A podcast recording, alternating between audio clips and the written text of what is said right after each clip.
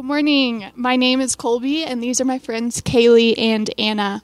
This is the second Sunday of Advent. As we prepare for Christmas and long for Jesus' return, we light this candle as a symbol of our peace in Christ, who rescue us from our enemies so that we can serve him without fear.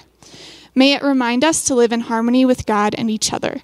In the name of the Father, Son, and Holy Spirit. Amen. The Old Testament reading is found in Ezekiel 34 9 through 10. So, shepherds, hear the Lord's word. The Lord God proclaims, I am against the shepherds. I will hold them accountable for my flock, and I will put an end to their tending the flock. My shepherds will no longer tend them, because I will rescue my flock from their mouths, and they will no longer be their food. The word of the Lord. The New Testament reading is found in Philippians 2 6 through 10 who, being in very nature God, did not consider equality with God something to be used to his own advantage. Rather, he made himself nothing by taking the very nature of a servant, being made in human likeness, and being found in appearance as a man, he humbled himself by becoming obedient to death, even death on a cross.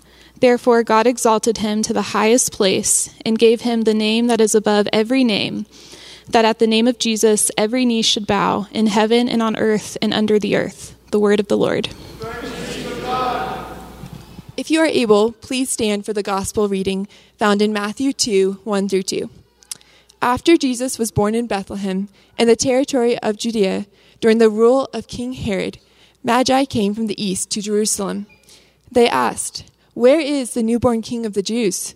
We've seen his star in the east, and we have come to honor him the gospel of the Lord. Remain standing as we pray.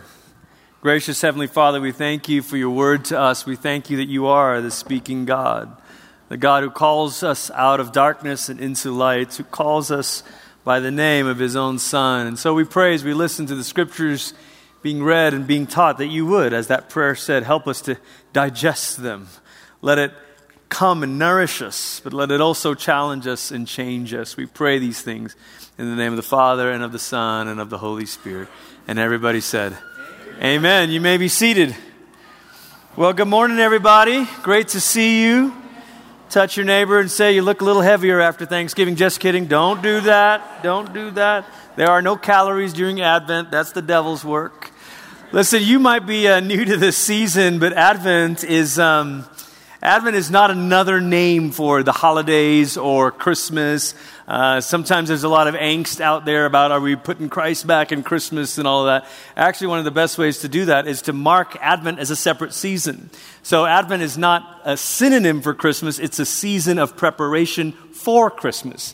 And in fact, in church history, Advent is kind of known as a fast season. Not that it happens quickly, but that you fast during it. I know, I know, we, we don't eh, think of the way Lent is a way of preparing for Easter. Advent is supposed to be that for Christmas. Now, somewhere along the way, we've lost the fasting component of it, maybe Christmas cookies, whatnot. So I'm not necessarily advocating fasting, fasting, but what I am inviting you into, what we are inviting you into at New Life Downtown, is a way of making room in your schedule and making room in your life to say, this is not, this is our way of sort of protesting, pushing against the consumerism or materialism or even busyness of the season, and to say, hang on, hang on, hang on. This is a time where we prepare the way for the king to come. Amen? prepare the way for the king to come. And so, where Christmas we celebrate it, Advent is this journey toward the arrival of the king. But when we say that, and we say that kind of glibly, like, oh, yeah, you know, we're waiting for the king to come, and maybe you've been around a church for a little while, and you're kind of like, yeah, that's what we talk about. We sing these songs about a newborn king. Others of you, you're, you're newer to this whole thing, to church and to all of this Christian stuff. And so it still has a bit of strangeness for you. And you're like, these people talk about king quite a bit. Like, can we just be honest for a second? Do any of us actually want a king? Right? I mean, like deep in our bones as Americans, like there's a reason we left. And we could say to King George in that scene in Hamilton that makes me smile every time, you know, just you'll be back, just you wait, right? And we can say back to him, no, no, we are never, ever, ever getting back together. Like the king thing is not in our bones. We're Americans. That was Taylor Swift, if you missed that. Um, If you're doing a pop culture scorecard, that's two. Okay. But, but we don't actually want this. America actually leads the world in the amount of entrepreneurs per percentage of population. That's a great thing. It's one of the reasons we all love America. But it also begs the question from an outsider's perspective to say, well, do we have so many entrepreneurs not just because there's opportunity, but because actually none of us, none of us want to work for anyone else? That maybe we do this because we're like, actually, I'm tired of this. I met a guy once who, who told me how he got started into farming, and he said, I started farming because I got back from the war, and I won't name which war it is so it doesn't, you know, uh, indicate. But he said, I got back from the war, and I was like, I got tired of people telling me what to do, so I just went to farm where it's just me and the land. And sometimes that's in our bones a little bit to say, I don't want it. In our own day, in the last three years or so, there's been such a reckoning of power, a reckoning of institutions, of people who hold power, a, a calling to account of those who have held influence and power, that many of us are suspicious of power, and rightly so. And so when you hear of an institution of size or scale, whether it's a megachurch or a mega corp, multinational corp, all of us are sort of like, eh, I don't know. And we're skeptical because we sort of have seen from Hollywood entertainment to the business world to the church itself, we've seen people that the more powerful they become, the more they attract sort of toxic leaders. And maybe some of you have been in environments where you're like, yeah, I've experienced that. Actually, I, I still am experiencing that. Uh, over a hundred years ago, the philosopher Nietzsche talked about this power replacing truth. That there's a sense in which all that matters anymore is not, we don't ask questions of is it true or is it false? Is it right? Is it wrong? Is it good? Is it evil? Now all we ask is who said that? And are they powerful? Because if this powerful person said it, then I don't want none of it. And even a person on a stage right now, especially a dude on a stage, is particularly tense because you're like, yeah, I don't know, bro. Like, I don't know about this. And we're rightly, in some ways, rightly suspicious. And the church, of course, has done its own harm in the story.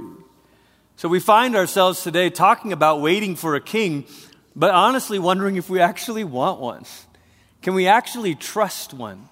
If you're sitting in the room and you've experienced the misuse of power that has caused you pain, someone else treating you poorly, you need to know this morning that the scriptures actually show that God is on your side, that God hears your cry.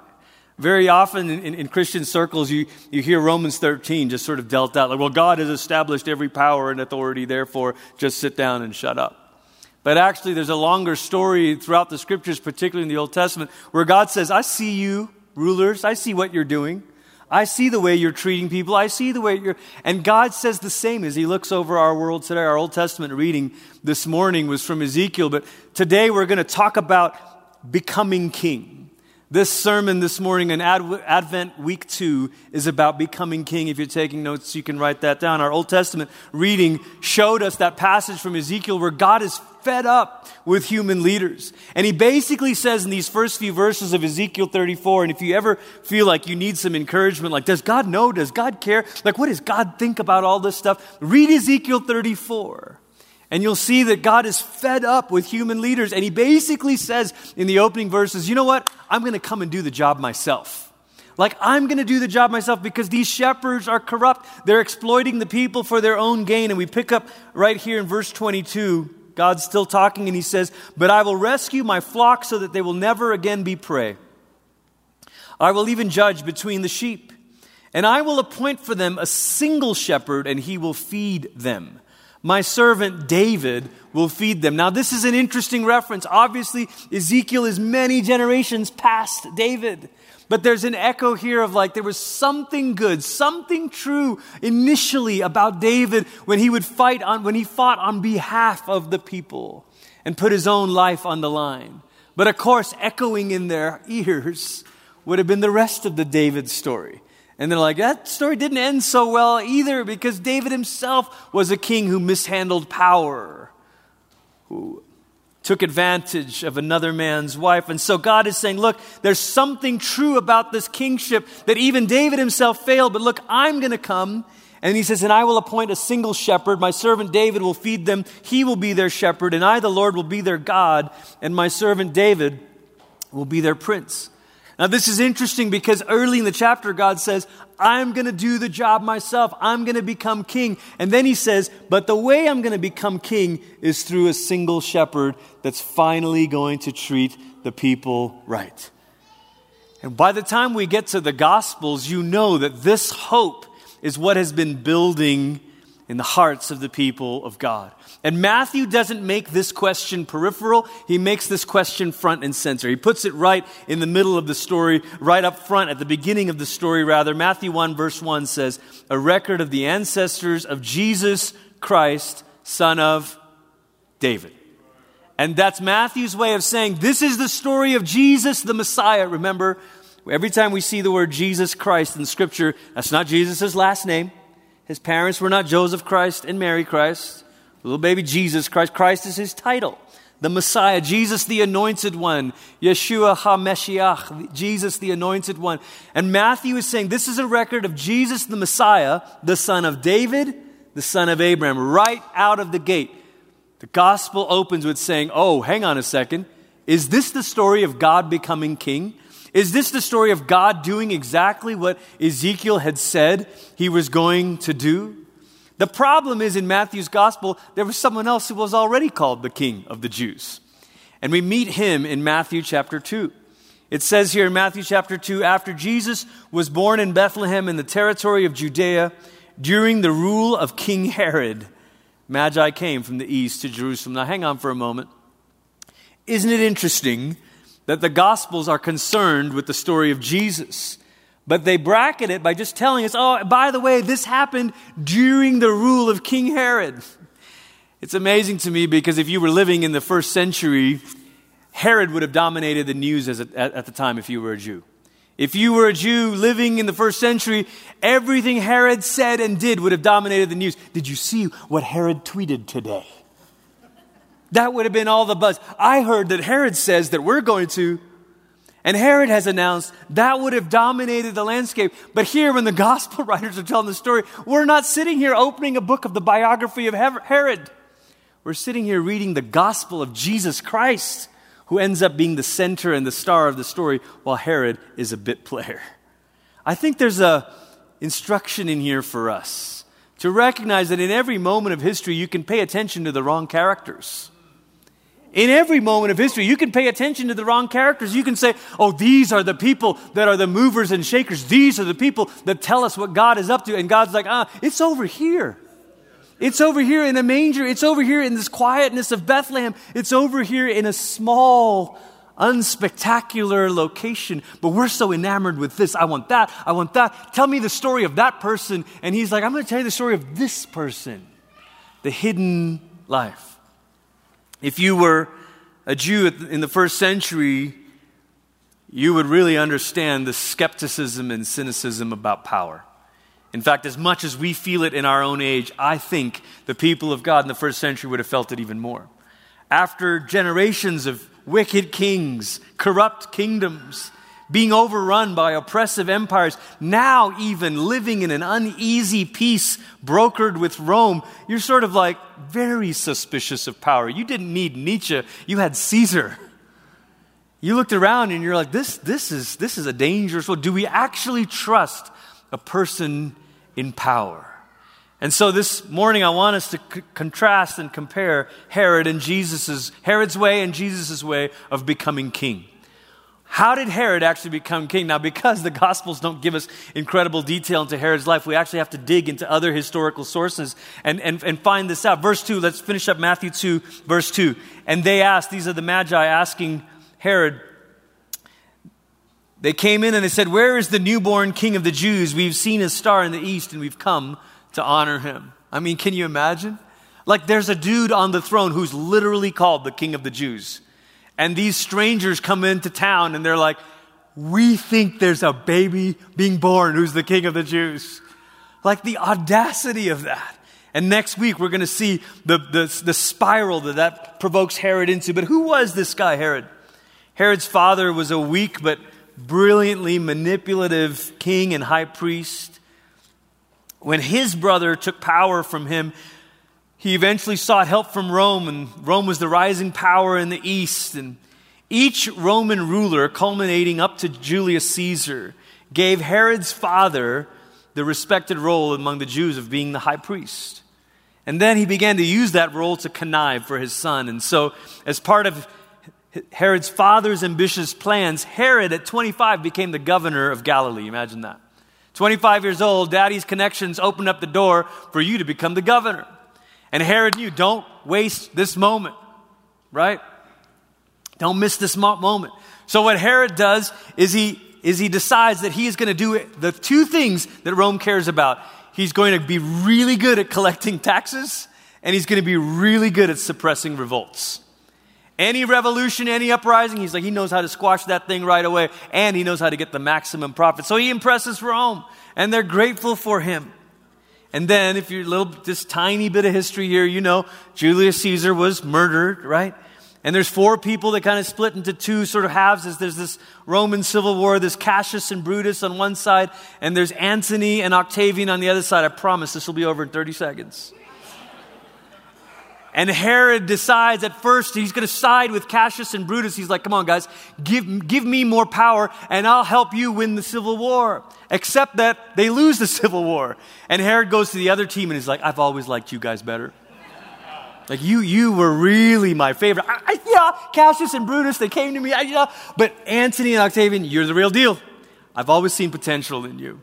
So he switches sides after they lose the war. And he allows the Roman Senate to anoint him king of Judea. But that's not enough for Herod. Herod finds some strategic way to marry into a lineage so that he can claim the title king of the Jews. Right out of the gate in Matthew's gospel, it's a story of Jesus the Messiah, the true son of David, and this other guy who everyone else thinks is the king of the Jews. If we were to summarize it, Herod's way to power is Herod clawed his way to power. He schemed and cheated and connived his way. He clawed his way to power. But what about Jesus? The early Christians reflecting back on Jesus when they finally realized, oh, this was not just a prophet. This was not just a teacher. Like, this was God. The early Christians wrote a song about it. And what they said in this hymn is found in Philippians 2, and it goes like this Though he was in the form of God, he did not consider being equal with God something to exploit. What a line. What a lyric. Here's Herod trying to find every angle, and here's Jesus who has. I mean, what do you call the advantage of being one with the Father and one with the Spirit? And Jesus, who doesn't need to find any, there is no higher angle to work here. And Jesus, it says, he did not consider being equal with God something to be grasped, something to exploit, but he emptied himself by taking the form of a slave and by becoming like human beings. And when he found himself in the form of a human, he humbled himself by becoming obedient to the point of death, even death on a cross. What kind of king is this? Therefore, God highly honored him and gave him a name above all names, so that at the name of Jesus, everyone in heaven, on earth, and under the earth might bow, and every tongue confess that Jesus Christ is Lord to the glory of God the Father. Amen. And here we are singing that song, reading that scripture, echoing that hymn. If Herod's way was to claw his way to power, Jesus' way was to empty himself of power. One is an ascent to power, the other is a de- descent from power. One is a, I, I got to find a way to get higher, to get better, to gain more control. And the other is the way down, the downward descent from power. Listen to Matthew 1, verse 18. This is how the birth of Jesus Christ took place. When Mary, his mother, was engaged to Joseph, before they were married, she became pregnant by the Holy Spirit. And Joseph, her husband, was a righteous man because he didn't want to humiliate her, he called off their engagement quietly. Think of this. This is the story of the king of the Jews. Like, like Matthew, like you had me with the, the David stuff. You even had me in the genealogy because it's kind of interesting. But now you're going to tell me that it's scandal and hush hush and quietness. Like that's the story of the king. Like, whoa. Herod climbs his way to prestige, Jesus descends his way into scandal. Two different kinds of kings. When I think about this, I think there are at least two implications for us. Two that I want us to explore this morning if you're taking notes. What does this mean for us? Philippians 2, verse 5, before getting into the hymn, Paul says, Adopt the attitude that was in Christ Jesus. And then he goes on to say all this stuff about Jesus. It's an amazing thing, you know, because sometimes we kind of hear this, this message from Christians. The message is, Jesus did it, therefore you don't have to. but when you read the New Testament, it's kind of the opposite. It's like because Jesus did, now in Christ, by the power of the Spirit, we are to grow up into that, become who we already are. So Paul says, look, you're Christians. You're named after this person. You're to be many representations of Jesus, imperfect, flawed, gradually maturing, of course, all of that. But this is the mark. Adopt the attitude that was in Christ Jesus. So, the first thing I want us to hear this morning is that the way Jesus became king actually challenges how we think about gaining power. The way that Jesus became king, Paul says, adopt the same attitude. Well, how? The way that Jesus became king actually challenges how we think about gaining power. Now, we live in a moment right now where Christians in our country are struggling because, for the first time in recent memory, perhaps, maybe for the first time in American history, we find ourselves on the fringes of cultural power. We find ourselves a little bit on the outside, not as much in control as we would like. But consider for a moment that if we were to adopt the way of Herod, we would just find whoever's strong and whoever's winning and say, let's just align with them just for some short term gains here. Now, I know I'm messing with you, but I figure a non election year is probably an okay time to talk about it. and maybe you can rest, remember this in 2022 and remember it again in 2024 when that comes rolling around, left or right.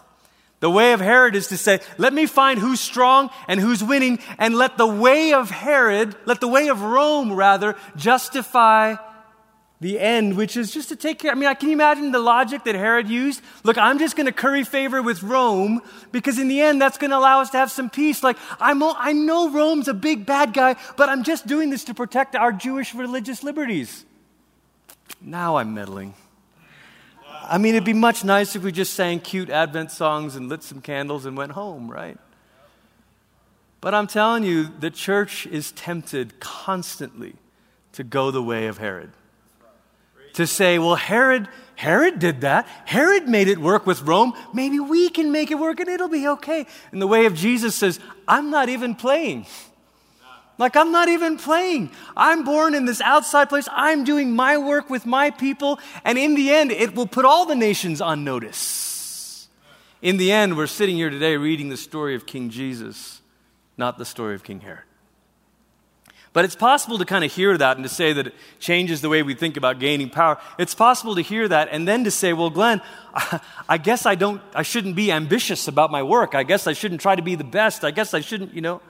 And many of you in your 20s and in your 30s, you're at this point now where you're starting to rise and you're starting to have potential and, you, and you're wrestling with this. And maybe you've thought, look, I don't like the corporate rat race, but is the Christian option to just sort of exit all of that and to say, well, fine, I'm not playing? Is that what we do? I've sat with different ones of you to talk about this question of ambition. Like, does following the Jesus way mean that we become lazy? Does it mean that we become sort of, yeah, que sera, sera, whatever will be, will be, and, you know, it doesn't matter, we're going to heaven anyway? And so Christians sort of become on the side? Is, is, that, is that what we're to take out of this?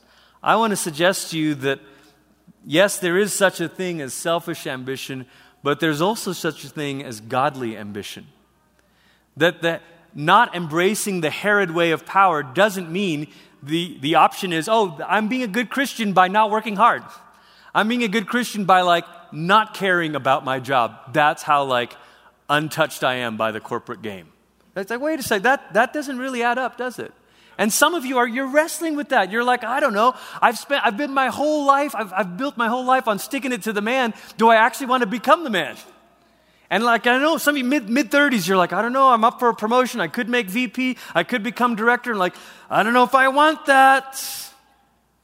And maybe there's, there's something there worth wrestling about, but I want to suggest to you that there's a key difference between godly ambition and selfish ambition. And it has to do with our posture and it has to do with our purpose, the end goal in mind. Some decades ago, he's, he's, well, he's gone to be with the Lord now, but there's a preacher in London named John Stott who pastored at All Souls Church for many, many years. And Stott traveled with Billy Graham on many of Graham's crusades. In fact, they called um, Stott Graham's theological advisor. John Stott had a way of taking biblical principles and saying it very simply. And Stott wrote a little bit about ambitions, godly ambition versus selfish ambition. And I want to just take a little side pause here, a little detour to explore this for a second. This is what Stott said. He said, Ambitions for God, if they are to be worthy of God, can never be modest. There is something inherently inappropriate about cherishing small ambitions for God. How can we ever be content that He should acquire just a little more honor in the world? And then he goes on, he says Christians should be eager to develop their gifts, widen their opportunities, extend their influence, and be given promotion in their work. There it is. He says it. De- desire that. Go for it. Why? Not, to, not now to boost their own ego or build their own empire, but rather through everything they do to bring glory to God. And that's the difference. That's the difference. Selfish ambition is about our glory and our good. I need to do this so I can make a name for myself. I need to do this so I can take a better vacation. I need to do this so I can, I can, I can. But godly ambition says this is about God's glory and about somebody else's good.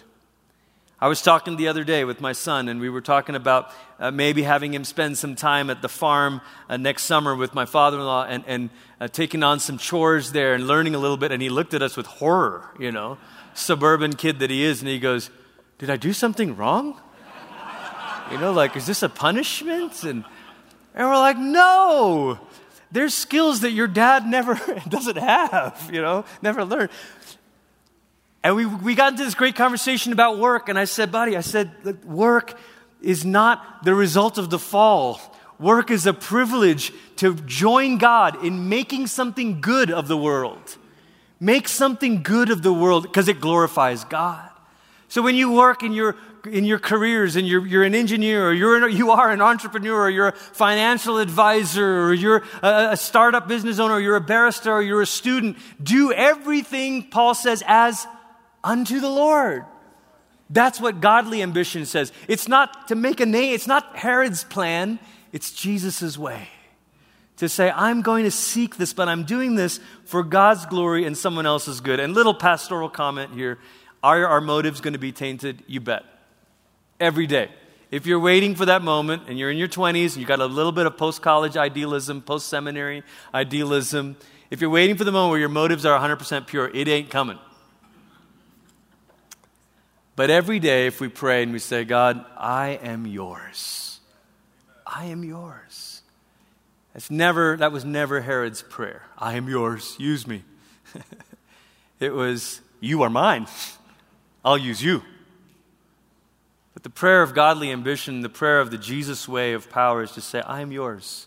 If your way for me is death to the, and, and a cross, and a career that spirals or a startup that fails, then okay. If your way is to be faithful in failure, I'll be faithful in failure. If your way is for me to be faithful in what the world calls success, then great. But I am yours. Amen? The second thing that this way of power challenges us is found in verse 6. I'll read it one more time Philippians 2, verse 6. Though he was in the form of God, he did not consider being equal God, with God something to exploit. Secondly, the, the Jesus, the way Jesus became king changes how we think about God. So it challenges how we think about gaining power, but, but more powerfully, maybe, more importantly, it changes actually how we think about God. You know, we often We often hear people start a conversation with a skeptic by saying, Well, who do you think made the heavens and the earth? And let's move you from being an atheist to being a theist. And then after you say, Okay, okay, there must be some God, then we can narrow the, click the lens and focus one more click and say, Well, not just any God, but Jesus. That's a perfectly fine approach. And in fact, is the approach that C.S. Lewis takes in Mere Christianity, if you've ever read it. And it's an approach that maybe for many of you, you're like, well, that's how I came to faith. I like generally, generically believed in God, and then I came to believe in Jesus. Great. But I suspect for many of you today, that's not your wrestle with faith. In fact, going back to what we said at the very beginning, you've seen so much misuse of power and misrepresentation of Jesus that you're ready to throw the whole thing away. you're like, I've seen the mega church, I've seen the this, that, I've seen, the, and I'm, I'm sorry. It's true. But often what happens is we encrust all these extra things on for people and we say, well, to follow Jesus, you have to believe in this kind of political schema and you also have to act this way and do this thing. And, and we crust all these extras on. And then someone's like, well, I, I don't want those things, so I guess I'm, take, I'm walking away from all of it. And there's a lot of talk today about deconstruction, and, but really what people, they're not really deconstructing, it's demolition. We're really saying, I, am not trying to renovate or remodel or preserve. We're really just trying to burn the whole thing down. My friend Brian Zahnd wrote a book recently called When Everything's on Fire, and I'm working my way through it, about a third of the way through it. And it's about faith post a deconstruction sort of moment. And he uses this metaphor of Notre Dame, the cathedral in Paris, on fire a couple of Easters ago. You remember this? And one firefighter team kind of declined going up the spire, but another team decided to go up and they saved it.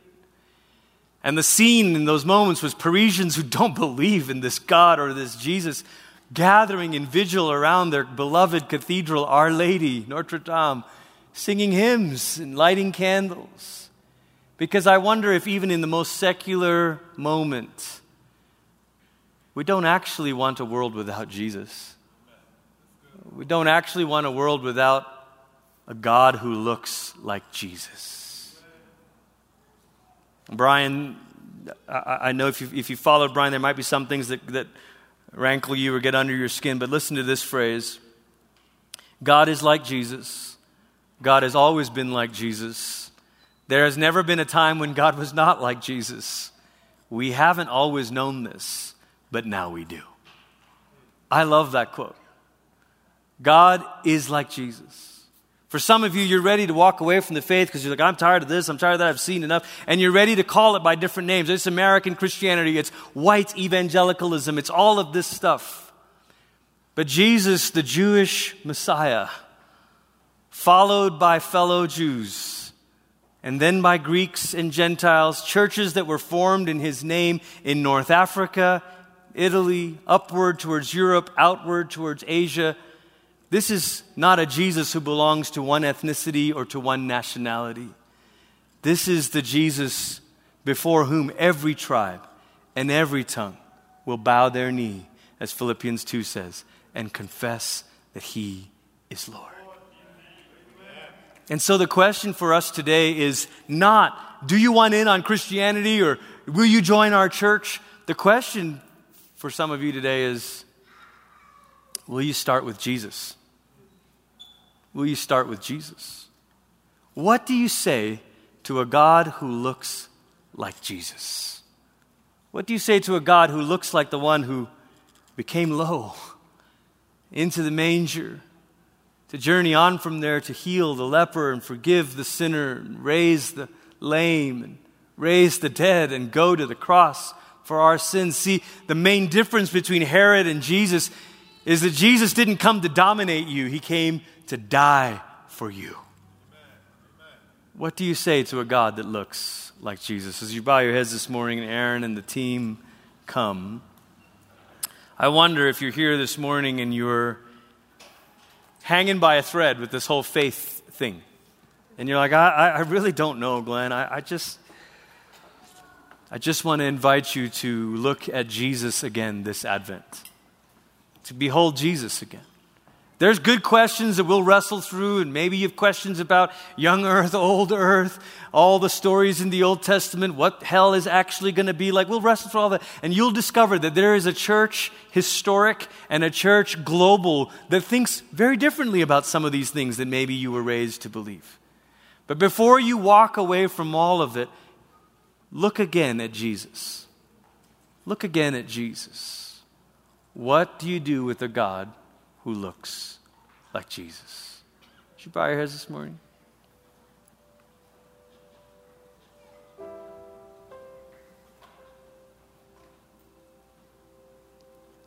Jesus, we want to behold you. So that we can change the way that we think about God. It changes the way we imagine a, a lawgiver in the sky or the one who became flesh. Jesus, we want to see you again so that you can change the way we think about our own use of power in our work and school, and relationships and life. Draw us near again to behold you, to see you, to trust in you. Sing this old chorus with us. Jesus, Jesus, how I trust him, how I've proved him more and more. Jesus, Jesus, precious Jesus, oh, for grace to trust. Come on with all your heart now. Jesus,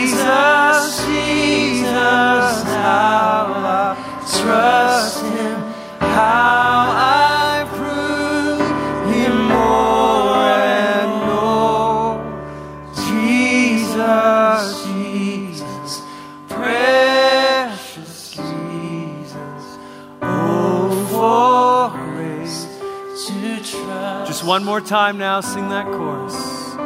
Jesus, Jesus, how I trust Him, how